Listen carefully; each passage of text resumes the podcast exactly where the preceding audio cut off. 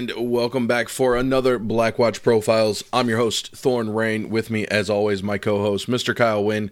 How you doing this evening, sir? Pretty good. Pretty excited. We get uh, to chat with one of our returning guests now, which is always fun. So I'm Yep. excited to to kind of get some deep insight into the behind the scenesy stuff. Um, but yeah, it's been it's been a, a fun week so far. We got lots of stuff happening. Um, we're gonna have a thousand things to talk about next episode because Oh we yes. have uh, like four different tournaments to, to catch up on. Yeah. So And that uh, Fun that stuff. returning guest that Mr. Kyle talking about is none other than Dan DJ Smoltz McHugh. How are you doing this evening, sir? Uh, I'm doing great, guys. It's uh, it's been a while, and I'm excited to be back on the show. So, uh, yeah, thanks for uh, thanks for reaching out and getting in touch. I think uh, got a lot of cool stuff to talk about, and uh, yeah, I'm excited to be back. Pretty Thanks. pretty excited to have you back on. But I gotta throw the super secret, uh, not on the list question out. The last time we talked to you, you were leaving to go to a Smash tournament. How did that go? Oh my god, um, what happened with that? Um, I'm pretty sure I lost. I, I lost hard. yeah, you know, there's some really good Smash players out there, Yeah. and uh, yeah, I, I've spent some time in the dojo since then. But uh, hmm. I mean, with with COVID and everything going on, I mean, why you got to throw me under the you- bus first question? Hey, hey, I didn't come here for this. the, we got to find out about the Smash tournaments. We don't get to talk about a lot of other games, but uh, we we got that we got that coin on you now, so expect it now. I'm I'm gonna, I'm gonna keep up with you on Smash now. Okay. But, right, uh, every every time you come back, I'm gonna keep asking like, uh, how many hours did you put in this last week? Yeah. yeah, I'm yeah. Okay. Noted. So Kyle, why don't you So- start us off on this first question here?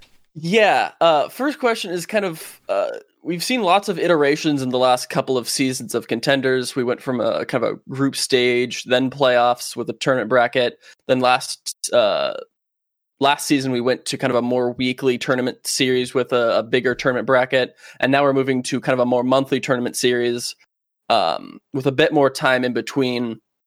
How would you rate the success of last season, and then what are your thoughts and feelings and of the rating of uh, the July contenders tournament as well? Yeah.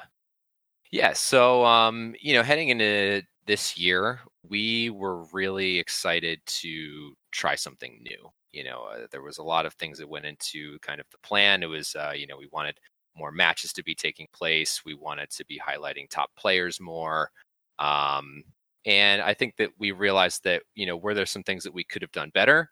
Um, absolutely. Um, and that's why we've been kind of excited about these more recent changes heading into the second half of 2020, um, where we're really kind of leaning into those things that we've always maybe wanted to try um, and beyond. So, you know, it's kind of been a, a mixed bag um, on our side of, of just how how well um, we feel things have went because some things have gone well and some things um, you know need need some improvement. But um, you know we introduced new content series like the contender spotlights and top five to get a little more promotion on uh, both leveraging the youtube platform um, and also to get some more shoulder content um, you know on our social channels and really pushing uh, kind of these highlights and these and these stars more often. So um, that's been a really big win. But uh, that's that's kind of it as on the start of 2020. But uh, in terms of July, um, you know, we think it was a great first step uh, in working towards a tournament that um, fans and players feel really good about.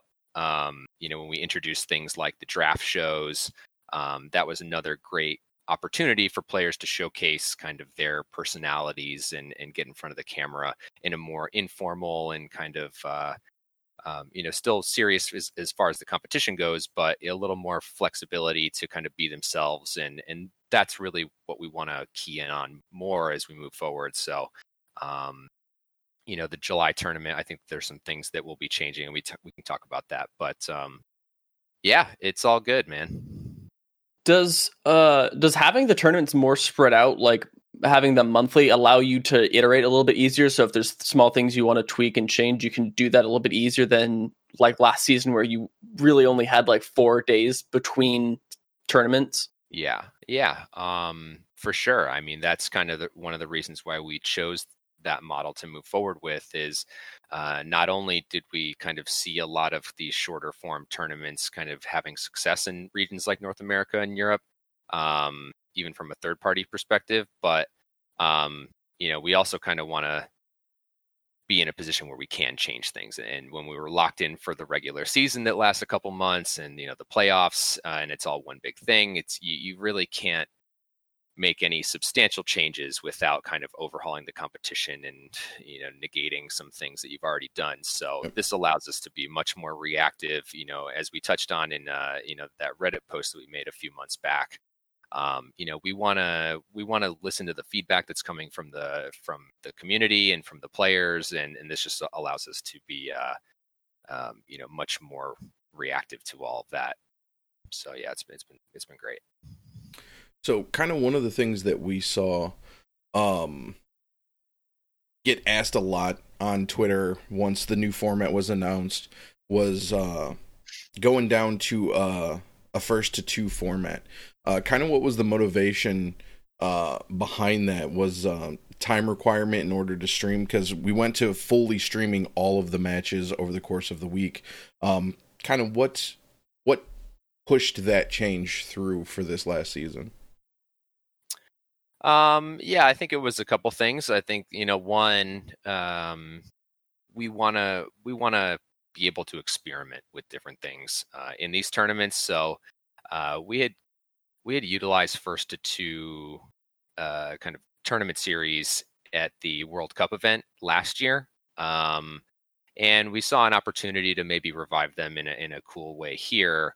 Um, you know, we want to be able to cover all the matches. We want to be able to, um, you know, really showcase the whole scene. And, and, you know, this was kind of our for this is one of the things that we thought we'd try out um, to begin with. Um, you know, definitely hearing feedback on both sides. You know, there's some people who are in favor of it, some who aren't. Um, you know, it's something we're listening to. So um, I think that there's there's even some ongoing discussions right now about you know whether or not we'll bring back first threes or not. But um, yeah, I think that you know from a competitive standpoint, it's it first to twos has been okay. We we switched the uh, the rules where we're not starting on control. So that was, uh, you know, part of it as well. So we're not, we kind of like lifted the shackles on control, um, you know, when it comes to start kicking off a series. So that in tandem with the first to two was kind of something that we felt good about. Um, so yeah, I mean, we're just going to keep iterating and, and um, going from there. And then, kind of with that, another kind of interesting change that I don't think I've seen thus far, but I'm not, you know, super deep into other esports is the concept of a double elim bracket without a a finals after the lower bracket finals. And so i'm kind of curious about like what was the idea behind this? Um what what are the pros and i guess the cons as well uh of doing this kind of different bracket style for a double elim bracket? Yeah um so you know i think again it's just really this kind of experimental phase that you know we're us as a team are kind of heading into and and this modified double elimination bracket was something that had come up um, it kind of really put more emphasis on uh, being staying in the upper bracket and winning the upper bracket because that essentially guaranteed you the victory. Um, you know i think that looking back on it and after all the feedback that we've received from it um, this is actually one of the things that we're going to be changing um, moving forward. So um, it's uh, we will be moving back to a full double elimination bracket for the future tournaments. Um, you know, we received that feedback both on Reddit, Twitter, the players, um, and whatnot. So we think it's a, a, good move, and and that's the kind of the that's where we want to be in. A, we want to be, in a position where you know if something's not working, um, you know that the community and the players feel good about our ability to implement changes and fix it. So, um, you know, we, we may may have not seen the results we wanted to there, but um, you know, again, I think in the future now we uh, now we know. Cool. Yeah, definitely. Um, so basically through the ages of Overwatch esports, uh, we've seen almost every single format. Uh, Swiss, uh, round robin, um, and now with contenders moving over to this tournament format. Um, do you think that the tournament format works better for contenders rather than the old round robin? Um, and kind of if you could pick your favorite, what would be your favorite type of uh format to watch? It, it may not even have to be like four contenders, but just going back through the uh the times. Yeah. Um yeah, so a couple things there. Um, I think that the first one is really, uh, you know, all of these different tournament formats that we're kind of spinning up in each region and leaning into. You know, I think that that's the beauty of of what we're what we're doing here is that these different styles and and and different tournament types um, you know, resonate differently in, in each region. Um, and now we can tailor these experiences to what works best for those local players and fans, uh, as well as the, the global audience. So, um, you know, we've we've seen successes in the past with the league style. We've seen successes in the past with these tournament styles, and you know, we're just going to be continuing to do what's best for each region. Um, you know, I, I'm, we're excited to to keep you know trying out different things and it allows us uh, the opportunity to experiment differently with these different tournaments uh, you know we don't have just a single tournament series or, or format that is global anymore and you know if we want to try something out with a short form tournament or we want to try you know a certain condition with uh you know a round robin or, or playoffs or whatever you know we have the ability to try mo- more than um, you know a single format was uh, kind of limiting us to so um, and then the second part of the question, um, in terms of like what my personal favorite is, uh, I love double elimination brackets. I think that it's like you just always get a lot of really really solid moments in them, and um, you know I think that players enjoy them uh, quite a bit too. I think that um, you know kind of offers that chance for redemption in the ch- in the event that they go to the losers bracket, and um, and that always is nice. So um, I would have to say double double elim is is my favorite for sure. Yeah, they uh, moving it to the tournament format for NA definitely made the matches a lot more exciting to watch. Uh, we always go back to the um, Fusion University going up against Bye Week back in you know early 2018. oh, it's like, man, oh, man, do I really want to put myself through watching this? Like, it's gonna end quick, but I see it, you know, once a season. It's so uh, yeah, definitely digging the uh, the double elim format now. Yeah, and I think we went around questions a little bit. Yeah. I think we did like a two for one there. So, yep. Thor, I guess you want to ask your, your next question. We got like double coverage, which was cool. yep. Um. So, the academy system has been kind of. In the beginning, it was super hype. We saw literally no open teams able to take down academy teams for a very long time. Mm-hmm. Um, and now we're down to the point where in NA we have one academy team and they are currently floating between trials and open division. Um yeah. so with that being said, Uprising Academy kind of sitting down there. Um what's kind of your guys' thoughts with all of the teams pulling out and where the state of the academy um kind of ecosystem sit mm-hmm. right now? Yeah. Um you know, is um, you know, it's not great to see the academy teams, um, you know, kind of step away from the contenders program, but um, you know, this is we don't require their participation, you know, and these organizations decide how they want to develop talent.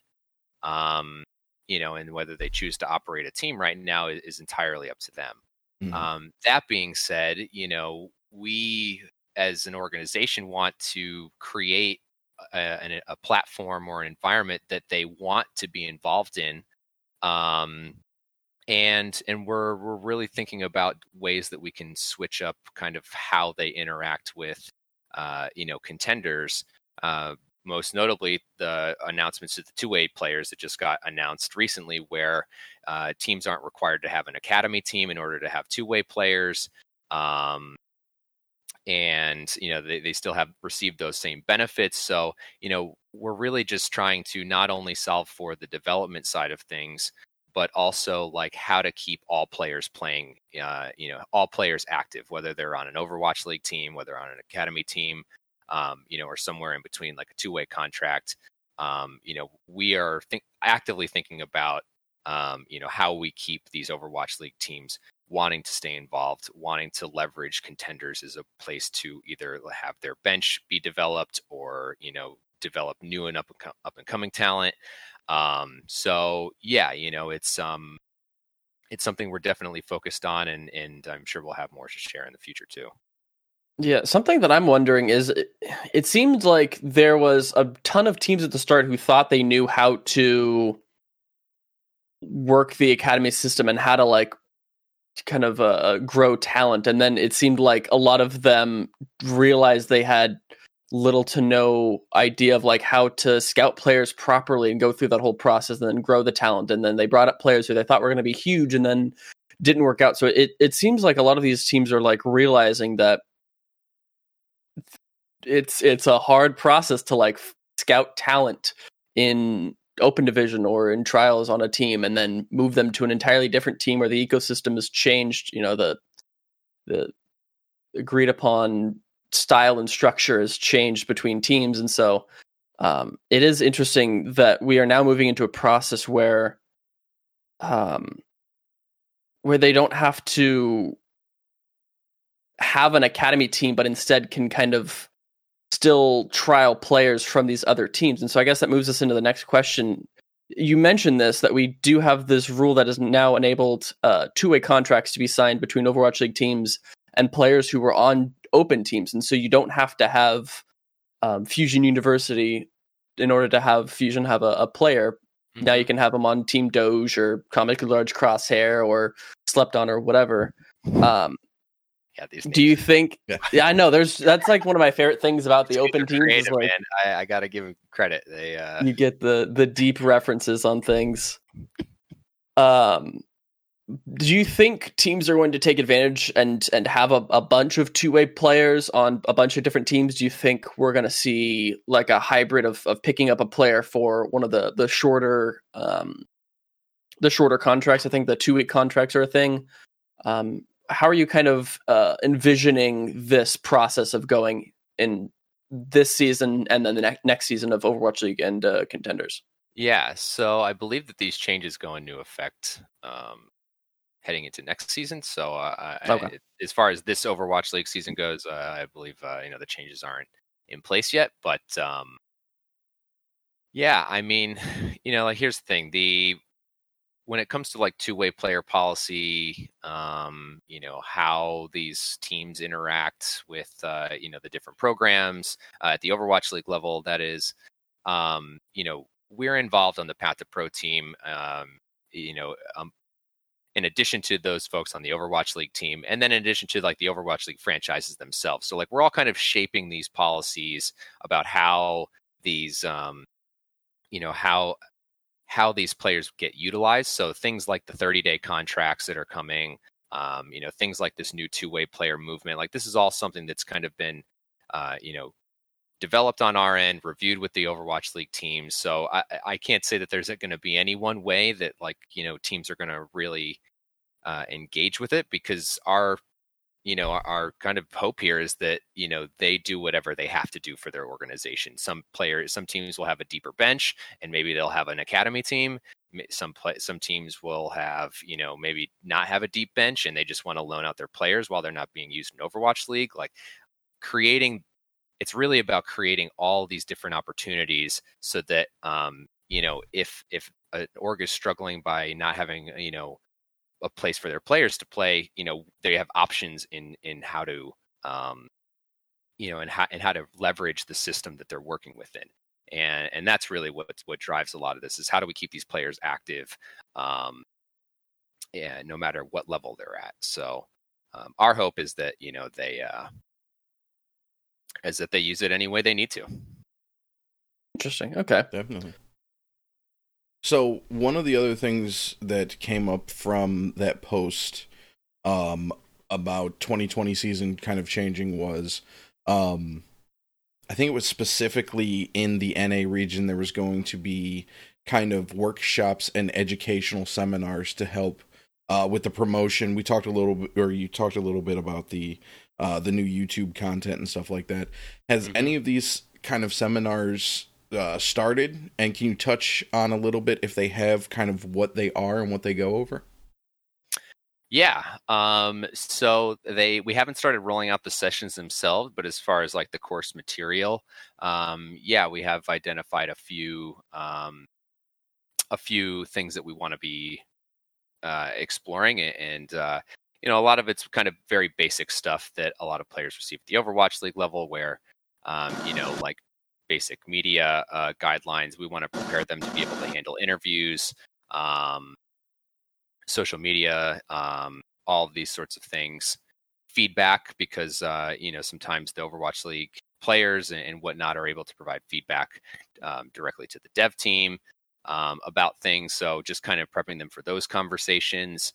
Um, and this is something that we want to develop with the players. So we've gotten a lot of feedback internally. Um, we've gotten a lot of feedback from you know players that uh, have retired or moved on. You know, like Jake or um, or others that kind of have had that experience. So you know, even though the list is kind of short right now for the things that we want to be covering, um, you know, as time goes on, you know, we'll hear what players are most interested about. We'll think what provides the most value, um, and you know, continue to build on that list of curriculum that we have to uh, you know kind of prepare these players for the next level. So um, we're hoping that we can roll it out sometime in the next couple months. Uh, our first couple sessions here. So, so in like September, maybe October at the latest. Okay. So is this kind of a, a way to try to better prepare these players for the, the kind of the life switch that happens between kind of just playing in your bedroom with a, a team of friends that you got into trials with or whatever, then to make that professional jump as to how like the you know what you probably should or shouldn't say on the you know social media or how to kind of manage the professional work life balance and all that sorts of stuff yeah, yeah. I mean, it's exactly that. You know, these, um, you know, it's for us. we we feel like the contenders program shouldn't be just a platform where players can, you know, play the game and get better at the game. Um, it's like how are we preparing them for the next step and what comes after that? Because it's not just being good at the game. You know, that's that's only a part of it. You know, you have to be able to, and, and the you know the um, you know the more work that goes into um, themselves outside of the game, you know, the more opportunities that open up for them. You know, it's it, these players represent brands, they represent themselves. Um, you know, and we're just trying to make sure that they're set up um, as best as possible when they do get that call up to the big leagues. Yeah, I, I think it is interesting that like I, I, I haven't heard of something like this yet, but it totally makes sense because with other sports you have for most parts a, a mandatory like college requirement. So in basketball you have to play a couple years in college, and you get a lot of those nice life skills and experiences there. Mm-hmm. Um, but a lot of players don't have that because they start at 18 and instead of going to college they'll just play Overwatch League or whatever, and so they don't really have that opportunity. So it's nice to be able to see like this ability for them to get some of those more life skills and experiences on marketing themselves and and financial responsibility and all that sorts of stuff. So it is an interesting thing, and I'm surprised I haven't heard of it from elsewhere before. But like, yeah. esports is still a very new world, and it seems like everyone's still trying to figure out like where, like, what the best course of action or like how to best um, navigate these kind of new waters. Mm-hmm. Um. So something that is very topical is we are literally I think we just had two in the last four days. Um, third in the middle of one. Yeah, yeah. Uh, we are deep in the middle. We have the Mayhem uh, Summer Series, and then the Feed Valiant Fest. Feed Fest. Is that what it is? Yep. Mm-hmm. So yeah, we're seeing a lot of um, Overwatch League teams kind of take it upon themselves to do these um, third-party tournaments. Um, I guess kind of what like what is your involvement as a department and kind of what do you um what do you see as like the future of these kind of third party tournaments um you know i think that there's there's kind of two parts of that question and and the first is like the overwatch league events like overwatch league teams can host third party events mm. uh kind of whenever they want really um and I think that you know now we're just starting to see them be more active uh, in that, and, and, that's a that's a great thing. Um, I can't say uh, you know us as a department, we um, kind of just set them up. You know, we kind of treat it the same as uh, most third party events um, you know that we you know kind of organize or supply licenses to it's a roughly similar process from you know our end um, and you know at least how this something that we touched on in our last update was how we wanted to tie third party events into the official path to pro system you know and there's been ideas floating around you know like um, you know instead of teams qualifying for contenders out of just open division like maybe if there's a qualified third party tournament we could uh, you know save some spots to come from that or you know even like in, in pacific now where we launched the overwatch ace tournament um, and we're you know we'd be qualifying a, in a team out of that for a gauntlet event um, you know so we're thinking about different ways and, and that's tying them into our, our first party programming is, is one thing uh, and in addition to that you know we're exploring uh, you know potential prize matching uh, options for qualified organizers um, but this is one of those things again where you know it's nothing is concrete right now it's like these are ideas and and you know we're actually really looking forward to third party organizers kind of suggesting what they want to see from us. Um, you know, how how can we support them better? How do we, how can we get them integrated? Um, you know, with our programming. Um, and we want to be very flexible in the way that we handle these this structure because you know one of our goals internally is to just really create the space for uh, you know these organizers to you know really have as much flexibility as possible. Um, so mm. we we want to be flexible on our end too. And um, you know, although we don't have anything that's tying directly into our programs right now, outside of maybe the ACE tournament in Pacific, um, you know, it, we have definitely been talking with some organizers already, and um, you know that that could change down the road, which uh, you know we hope it will. So, yeah, awesome. definitely with the uh, the Overwatch League teams getting those being able to hold their own tournaments. Um, this is what the second one we've seen from Mayhem. I think the first from Valiant. Maybe, Maybe I this, they did some in the past. Yeah, they might. This might actually be the second one. Um, it, it's getting a lot of good feedback from what I'm seeing. Um, I know that they're doing a lot of extra stuff, like they did the community, um, like art showcase on mm. the Feed Fest. Um, Valiant was running like game shows during theirs. Um, the pro- the production value that they that they're coming up with for these third party tournaments, it's really really cool to see, and uh, it, it's just bringing more people in to kind of the tier two scene, which is nice. So yeah, I was going to ask, and I guess there's like a we're seeing a, a, resurgence. I don't think we've talked about it since it came up, but we saw Fran has hosted two different, um, just essentially like by herself and with whoever else was willing to help. Um, basically the similar scale as these Overwatch League team tournaments. But I guess this is the other side that um, we're still seeing kind of new things coming out of, it, and it is these like tournaments that are run by individuals or smaller groups or organizations that aren't necessarily Overwatch League teams. Um, is is the process fairly similar for those as they are for the Overwatch League teams? It's just a similar um, licensing yeah. and helping yeah, them out with yeah, info. Um, yeah, all this information is pretty much publicly available on uh, the Blizzard website about licensing third-party events, and basically they apply for uh, either a custom license um, you know, or just like a you know a classic license that kind of has all the criteria laid out. Uh, you fill in a, a, quick form with what the details are about your event, and then it'll tell you whether or not which type of license you'll need. Um, and yeah, I mean, it pretty much goes through the same same process regardless. Um, uh, yeah, regardless. Cool. Okay. So get into a little bit of a little bit of spice and then something that I know me and Kyle have been wanting for a very long time. So let's start with the spice portion of the question here.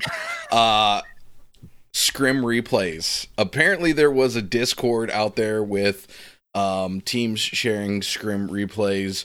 We Mhm. saw a couple teams get uh, removed from all competitions for, I believe it was uh, August and September. We saw a couple of the teams announce. Um, so, talk a little bit about kind of what was going through management's minds when they found out about this like what was your guys' thoughts on how you were going to have to handle because we talked about these kids having to realize that they're now representing a brand how you guys are going to have to handle these teams and then um scrim replay or um match replays not scrim replays i don't want the scrims uh match replays for the general public to do analysis on soon maybe hopefully yeah. Uh, okay. Had to throw the spice at me. I, I see how it is. Yeah, we we got to end it Um, hot. We got to end it hot. Yeah, All right, I respect it. Um, yeah. So I mean, you know, when it comes down to the, uh, you know, the scrim sharing stuff that that we found, um, it was reported to us, and um, you know, I mean, we we treat any report seriously. It doesn't matter how big or small the issue might be, or or feel to somebody, or internally, externally. You know, we, we kind of handle all these things, uh, you know, just as serious as, as the next one. So, um, when we first got told about it, you know, we, we looked into it and um, I mean, like, you know, it was a clear breach of the rules. It's outlined specifically in the contenders official rules. Um, you know, I forget exactly what section it is, but it's like clearly outlined that you know teams can't be sharing you know what would be considered confidential information. They can't be um, uh, scrim sharing, you know that sort of thing, and that's what we found. That's what we found, and um, you know each penalty that that hits our hits our door, um, you know, has to go through a review process, and um, you know this is something that we don't want to see contenders. You know, we don't want to see um it, it's just not cool you know it's not it's not cool and um you know it, this is really the first time it's come up at the contenders level so it was new for us and um it's something we felt we had to come down pretty hard on because uh you know we don't want teams feeling like they can do stuff like this uh, at this level because uh, you know they definitely won't be able to do it at the or at the Overwatch League level, um, and um, you know, it, it, we need to kind of course correct that behavior and and uh, set things straight. So, you know, it is what it is, and we and we took the actions that we did, and uh, yeah, I mean, it's uh, it's unfortunate, you know, because you know maybe they didn't realize what they were doing, or maybe they did, you know, but uh, you know, either way, it was still a breach of the rules, so we had to take action. Yeah. Yeah, and I do have kind of one follow up question, and like if this is something that is not something that can be publicly disclosed, like feel free to say that. Like no worries. Um, I will. something something that was pointed out that was a bit odd is that it stated I think it's something about the, the particular teams, but not the players. So I was wondering like if you could possibly explain like whether it was just the teams, and so if this uh, if six players that were on one of these teams got together on a new team name, would that still like would that be a, a loophole that they could do, or was that just um, incorrectly reported on whoever had reported it in the first place? Um, yeah, I think I could just kind of clarify that. So, you know, we took actions against the team as a whole, um, and players individually. Um, Okay. So, for those players that didn't receive any like uh, individual action, uh, they are free to compete in the next cycle here. Hmm, Uh, okay. so, um, you know, those that that did receive individual punishments, um, they know who they are. Yeah. And and that's and that's understandable because Yeah. out of 6 players on a team there might be two of them that were breaking the rules. So the team gets it, those two get it.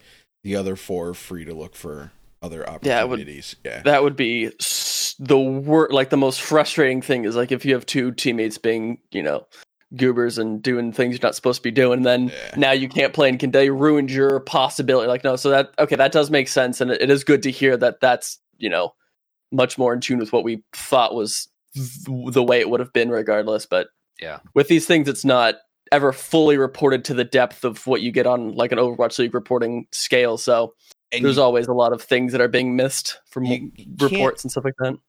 Always like trust some of the the posts from players and teams on Twitter. So it's like you get a little bit of information and you're like, eh, that sounds a little sketchy. I need to try to figure this out. Um, Yeah.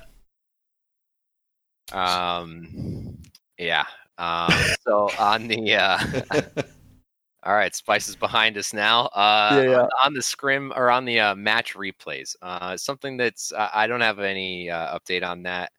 I'm not sure if we talked about it last time, but Yep. um, I believe we did. yeah. Um, yeah, still, still, uh, we've got some cool plan, but um, no update on the on the match replays yet. For sure. Uh, Okay. I, I can I can live with the the cool the cool stuff uh, kind Oh, of sorry for tease right there.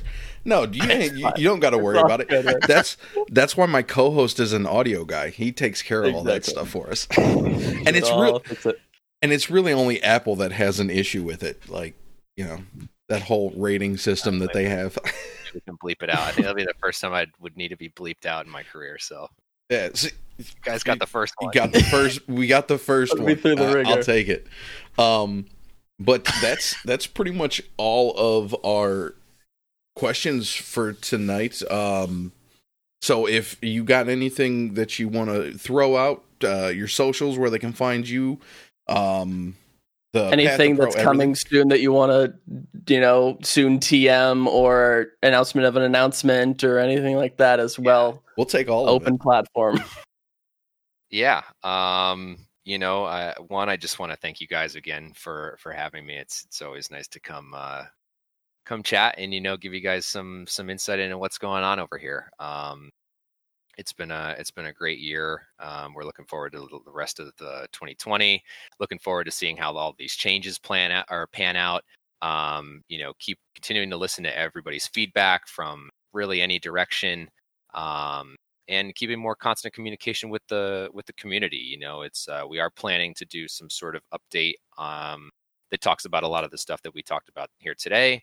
Um, on Reddit or whenever it's going to be, um, some point in the next week. Uh, maybe gets gets out this week, maybe next week. You know, we'll see. But um, we want to keep that dialogue open. We want to keep listening. We want to keep making things better and uh, and building this thing together. So, um, really appreciate you guys bringing us on. Uh, as far as what's coming down the pipeline, um, I don't know. It's it's too big really to talk about, but you know, it's uh, you know, we know that we can improve the way that we're we're marketing and promoting the contenders program over here, and and we've got uh, you know we're working on some some pretty cool stuff to uh, you know to just just make sure people know what's going on and they can support tier two. So um, you'll know when it gets announced. For sure. Definitely.